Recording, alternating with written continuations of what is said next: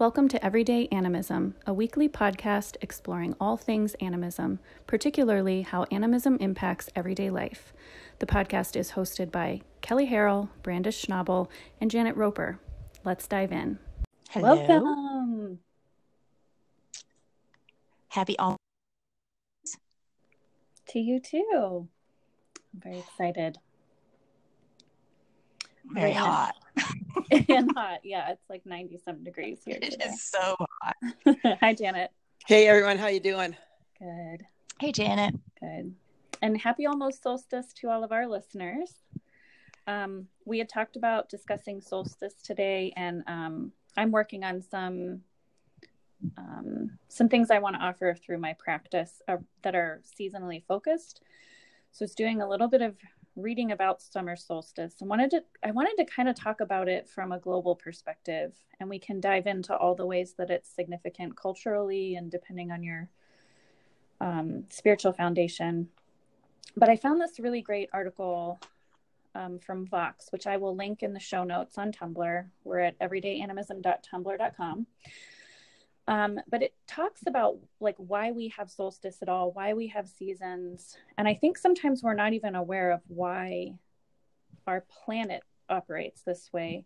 And the thing that I had not really thought about in terms of summer solstice is um, that we only have seasons and we have this shifting of daylight, sunlight throughout the year because we orbit the sun on a tilted axis because our planet likely collided with some massive object billions of years before we were on the planet.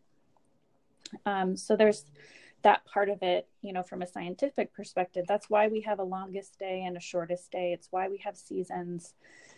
And in we're kind of talking about summer solstice from a standpoint of being in the northern hemisphere. So for some of you who might be listening, it's winter solstice. Um, it just means that we have a day that has the longest period of sunlight out of the year. It's usually between the June 20th through the 22nd. Um, depending on where you're at in the northern hemisphere, you know, depends will will determine like how many hours of daylight you have. It doesn't mean that it's um, you know, like I'm going to get 15 and a half hours of daylight. I think Kelly's going to get 14 and a half to 15 and then Janet it looks like you're getting 15 and a half to 16. That depends on if you consider um, from sunrise to sunset or if you consider from first light to last light, because there's a big difference. Right. Consider, and well, and that's ahead. one of the that's one of the other things is that this is not necessarily the day or the time where we have the latest sunset of the year. And I think that's one of the other things that I was it's not necessarily the latest sunset of the year. It's simply the longest period of sunlight um, in a day of the year generally. And this actually isn't going to be the longest in history because all these other really interesting things about, um, you know, the lunar influence on the planet has created tidal friction. So over time, we've slowed down in how we're rotating. But then, as global warming warming has become a factor, that's sped things up. So it's shifted from year to year. Like it's not that this year it's not going to be the longest, longest day in history because we're impacting the planet in terms of global climate. And the planet itself was headed in a certain trajectory due to tidal friction.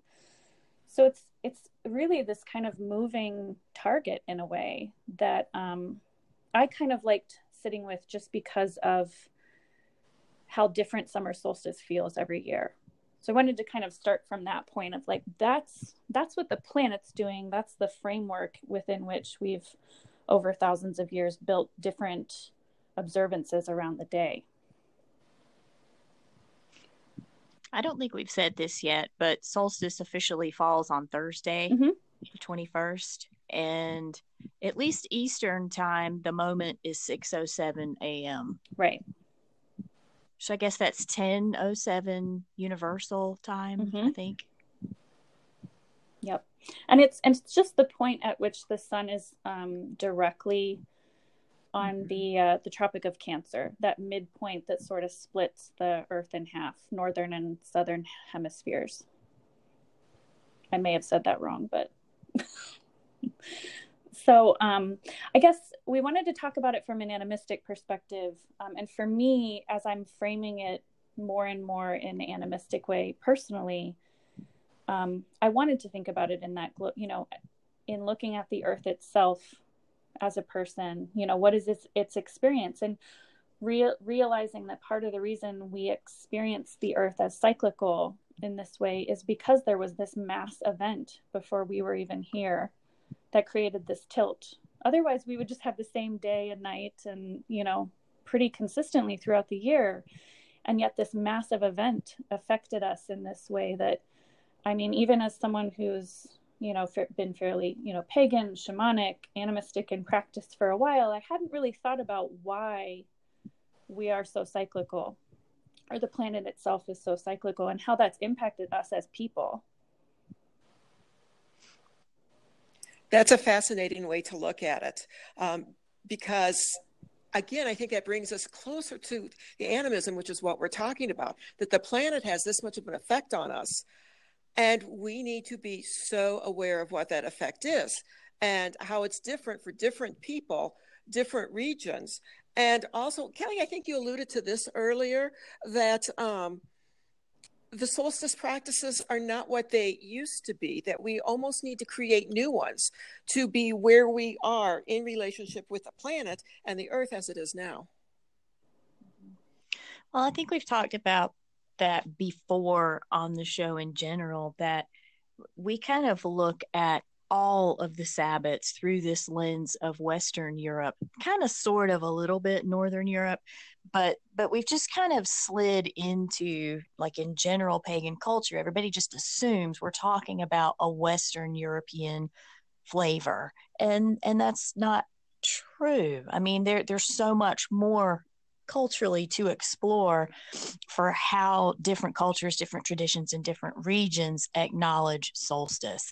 And even all of that considered, we're not the ancestors. Where you know wherever the roots may have originally been for your spiritual interest or even your family line, you're not likely there now. And so I, I'm always a big advocate of you know, look at the cultural implications, look at the ancestral overtones, but where are you standing now? What does it mean to the footprint you're leaving now, to the nature spirits that you engage now? Mm-hmm. And I think outside, and also outside of the, um, before we started podcasting, I know Kelly, you had mentioned, you know, there are a lot of people who engage in um, a fire festival around this time of year in the northern hemisphere, and it's um, I know that that's not part of your practice and I it hasn't been part of mine but also to me it made me really think about is that really looking closely at what's already in place like what state the earth is already in at solstice like do we need more light do we need more fire like for me a fire festival feels like well, a winter yeah. sort of thing so I think that that it's the expression of the sun. It's mm-hmm. sort of like the human reflection of I see you and I reflect you and I honor you. But dude, it is it's seriously over 100 degrees here today. I ain't lighting no fires right. this week. Right. And and and in some of my work around um, like I'm sort of building this framework which has really um, had me thinking about what these seasonal changes mean for me beyond like finding what feels authentic for me, I guess, um, in right, you know, you know, exploring my path with it. And for me, summer, um, the things that I've come away through, come away with, you know, common themes that come up around summer is, you know, in terms of stages of life, it's sort of like an adolescence. Um, there's a ton of energy, there's a ton of brightness, and it's um, there's a lot going on. There's a lot to be harnessed. Um, you know, sort of this is the growing season. This is when things are, you know, if we were farmers, we'd be tending things that would be growing and approaching throughout the summer a, a place of being harvestable. And, um, but the thing I, the biggest theme that really struck me is that in terms of, if we were to look at the year in terms of a day, you know, this is the bright, the brightest point. It's kind of like the midday of the year and the idea that there's very little shadow to hide behind. So it's a, for me, symbolically, it has been a place of approaching this point in the year and laying things bare. but kind of laying it, it lays your ship bare. Like you, you can't hide under a sweater. You can't, um, you know, everything is right out in the open and it's sort of a place to look at with all of that uncovered for me this and this is just what it's come to for me is looking at you know peeling away the stuff that doesn't serve burning away the layers i don't need um, really shining a light on what's working and what's not and discarding you know any way in which i'm sort of hiding from true nature best practices that kind of it, it is kind of a taking stock moment in the year for me is is what it's come out what's come out of all of that exploration for me. And also looking at where i might be burned out exhausted you know being out in the sun all day is exhausting. You know where do i need to acknowledge that i can't be a constant burning flame? Like every flame eventually burns out. Um, so that kind of thing really pops up for me what I find truly fascinating is that when I look at the temperature difference between where Kelly is and where I am, there's at least 50 degrees difference in temperature. And so both of us will be celebrating solstice differently because of that um, difference in the temperature. I mean, I will be hiding under a sweater, most probably. And I understand what you're saying about the shadow work, but I think there's also the physicality of it too. That mm-hmm. um, we're we're in different parts of the United States. We're experiencing it differently. Mm-hmm. Right, and I don't think it has to be in um, like the heat of the sun, but rather a light, an exploration of where we're having an abundance of light, and this is sort of like the most abundant point. And and depending on where you're at, you know, in per- parts of Alaska, there is no sunset on solstice. Like it's a straight up 24 hours of sunlight. Um, so Which, kind of taking stock in like how much how what proportion what portion of that is your experience and kind of honoring that within your practice around this point in the year?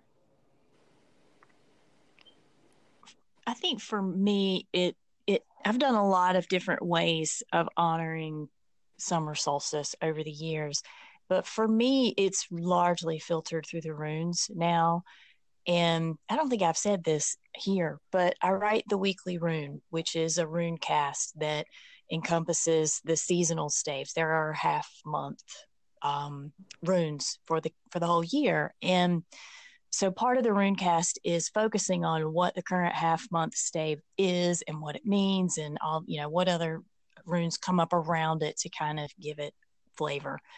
And so Dagaz is the one that is the half month for summer solstice for June, mid June anyway. Um, and it's in Dagaz marks the end of the year. It's a little bit different than the standard ordering of the Elder Futhark that people are used to, but it marks the end of the year. And if you are familiar with the stave of Dagaz at all, it looks like two triangles with their points touching in the middle. Mm-hmm. And the whole focus of solstice is that point in the middle. And the idea is when you are that under the spotlight, when you are that focused on what is in the center of extremes when they meet, there's a great deal of tension there. And that's kind of the whole point, at least from a runic perspective, of what summer solstice brings. So I can't project what that tension will be for myself or for anybody.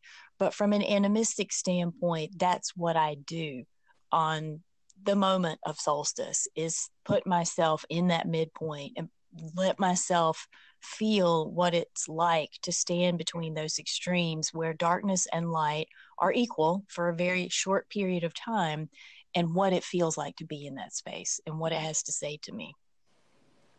Yeah, I love that. And I and I think there is so much that you can get out of that moment because how much do we spend winter, you know, waiting for more light to, more light and warmth to come in? And spring we're getting a little taste of it. And then this is that point where it's like you want sun, you got some freaking sun. And then but also this knowing that like from this point on that sun's going to it's going to decrease. Everything's going to change again back toward that that other point and we take the same kind of stock in winter it's like this is the darkest it's going to get and it's and and that that faith or sense that like the light is going to return and what do we need to do to I mean, in prior iterations of humanity, survive until the sun returns. And th- but this is also that point of like, you can die from heat stroke too. You know, there there there are two huge extremes, and taking stock in where I and I like that idea that this could also be a new year. You know, it just depends on which feels like, you know, the pivotal shift. There is a huge shift in summer solstice as well. Do either one of you I also? Think, oh, go ahead, Kelly. I was just going to say, I think I feel the biggest shift at summer solstice uh, yeah. of the whole year. There, I don't, I don't know how to put that into words, but for me, that is the Sabbath that is the clue by 4 Hmm. I agree, and I like I when I think of winter solstice, I in past the past few years, probably four or five years, I've considered it my new year in a way but it's such a it's such a quiet it's such a quiet point in the year compared to this one in a way that it it does make some sense to kind of look at summer solstice as the bigger for me the bigger shift into like just a totally different sense of things a totally different relationship with nature. Winter kind of isolates you from nature in a way and that you're mostly trying to survive it. And this is kind of like an abundance. In some ways that feels like more of a beginning for me than winter solstice i guess in a different way i think you might have just addressed what i was going to ask brandy and my question was um, do either one of you stand side by side with solstice in being the longest day of light and also welcoming in now the days are going to be coming shorter mm-hmm. I find mm-hmm. myself looking oh. forward to that, you know, the day shortening. It's it's like I'm oh, celebrating oh, yeah. both at the same time. I am not a fan of brightness or big heat. Like uh, like I'm a creature of comfort. I just want to be comfortable all the way mm-hmm. around. and and I feel kind of like a weenie a lot of times for saying that, but the reality is I don't I don't like all the brightness in the heat of summer that we have. And so I'm totally welcoming that like 3 seconds a day of slightly yeah. more darkness. It's and it's I would say to answer your question Janet, that's a it's a mixed bag for me too. And I think for most people it's probably a mixed bag unless you're really like a summer lover or you really love i mean i really love winter but i do still get to a point where i'm like okay i'm you know i'm ready for some more sunshine i'm ready to be able to take walks without having to bundle up in a bazillion layers and um, but then when summer hits you know it's been like 90 some degrees and huge amount of humidity the past three days and i'm just like i'm over it i so there is a welcoming you know, I love fall. I'm like Kelly, I'm a creature of comfort. I like, you know, I'm a Taurus. I like to be stable and comfortable, and um, spring and fall are my jam. Um, so I guess both of these more severe seasons are, in their own way, they're trials and they're also a point of gratitude. You know, winter's giving nature a break and making it possible for summer to be, and summer is making the best use of all of that sunlight um, and as it's slowly fading there's something that's really sad about it to me also i mean I, i'm totally you know waving the banner that summer is gonna wane but but there's also a, a real sadness about it that you know there those seconds really don't last long. Those those seconds of truly standing in the middle of anything in life mm-hmm. they never last long. That's true.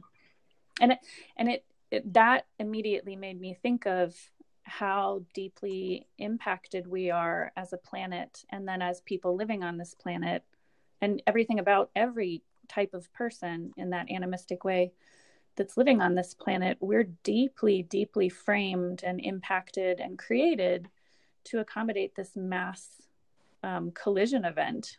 You know, this thing, like, we have no idea how deeply impacted we are by things that preceded us by billions of years. That's just, um, what would we be like if we hadn't, if right. our axis hadn't right. been tilted? That's why the whole earth-based spirituality thing has always been a little problematic for me because to me that you know earth is just part of the neighborhood And I've always experienced that bigger, ex- whatever, bigger expanse of neighborhood space or whatever you want to call it. Mm-hmm. And, and I've always felt like the whole earth based spiritual path was really, really limited for me. But of course, as I get older, I can only hold so much bandwidth at one time. And so I have to kind of rein it in. But really, as animists, nature is way bigger than just what's happening on earth. And I mm-hmm. think that that gets forgotten.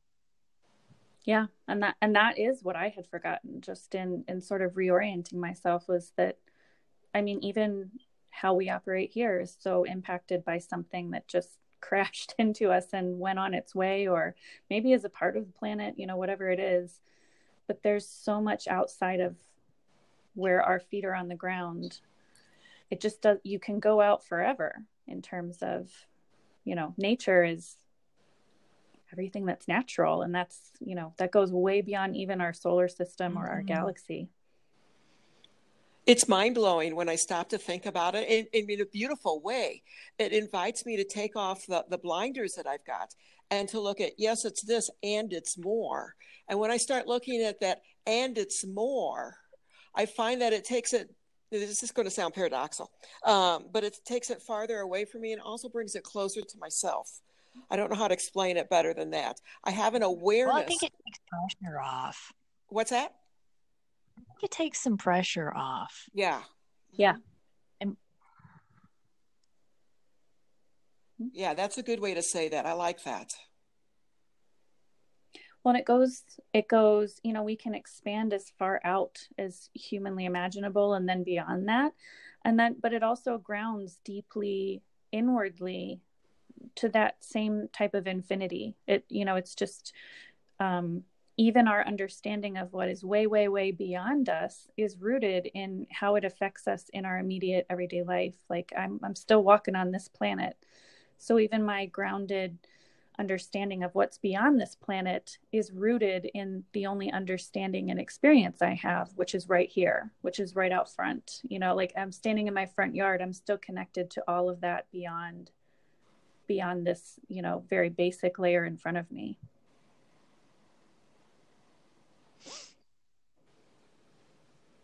So, um, do either do any of you have um, you know specific plans for this particular solstice, this particular Thursday? Do any of you have personal rituals around it? Mine will be just sitting in that moment to to project myself into the moment of solstice and just observe, just see what's there, if there's something there for me or for the collective to participate in that and and do whatever it asks me to do. On a literal level i think we'll just be having a candlelit dinner with the family that night. Mm-hmm. i want to be with the sun the entire time that it's awake here and that's basically from five o'clock in the morning till 10.30 at night. I don't know if i'll be able to do it particularly the morning part of it but to be with the sun as much as possible. And also to, um, and there's going to be music, of course. I, I don't know what the music is yet, but there will be music. But also to hold in balance that there may be moments of time during the solstice where it might start to smell like fall for me, or I might start to experience fallish moments. That's happened a couple of times already here. So I think that with this solstice, I'm looking at it with totally different eyes than I have in the past. Always in the past, I've looked at it more ritualistically, and now I just want to go from the experiential level of being with the sun as much as possible. Yeah, I you and need I to make some solstice tea. Oh yeah. yeah. Awesome. Yes, you do. Like set it out, set it out at sun or whatever, you know, your closest moment to sunrise, set it out, and then you can drink it at supper. Yep. Brilliant. I love it. And I mean, to just make that super, super clear instructions like literally take some water, put a tea bag in it, or put your tea leaves in it um, that you can, you know, sieve later. Um, but just literally sit it out in the sun all day long from the start of your sunlight to the end of your sunlight. And you can drink it. Yeah. That's a great idea. And I, I think for me, I want to um, have some touchstones during the day. I can't spend the whole day out in the in the light, but um, I definitely want to connect with that moment in the morning. And then I want to, you know, throughout the day, take a moment to walk outside and and just appreciate that this is the brightest, you know, most light filled day of the year. And on a personal level, I'm it's interesting that the themes that come up for me around it are kind of not hiding in the shadows and facing what's been laid bare by this bright, you know, light, the the lack of as much shadow. Um, I'm going to take a moment to look at, you know, what's not working. Where do I hide from maybe some of my truths and do some journaling around that and um, look at systems that I have in place in my life and how they could be refined and how they can be made more manageable in sort of that way that we, you know, you got to survive the heat. So, where do I metaphorically need, you know, a couple more glasses of water, but also need to harness this time as well? So, that's my plan for Thursday. That sounds good. It does sound good. okay well this is for all of us being sort of nebulous on you know what what specifically we wanted to say around solstice we got a lot said. We made the use of our time. So um I'll put some I'll put some link I'll put some links if you guys have good links around solstice or um, Kelly if you have some stuff if you've written or if you have some good reading around the runes and and observing solstice um, and I'll link to your podcast episode too you talked about solstice as well um, and I'll link to this Vox article as well just for those of you who want to nerd out on the science of it all. Thank you. Thank you so much and have a blessed solstice this week, whatever Everybody. you do. Mm-hmm. And I will see you on the Thank other you, side of it. Take yep. good care, okay. everybody. Happy solstice. Have a good week. Bye bye. Thank you so much for listening this week. If you'd like more information on Kelly, Brandis, or Janet, or to listen to past episodes of our podcast, get some more information on our resource page, you can find all of those tidbits at everydayanimism.tumblr.com. See you next week.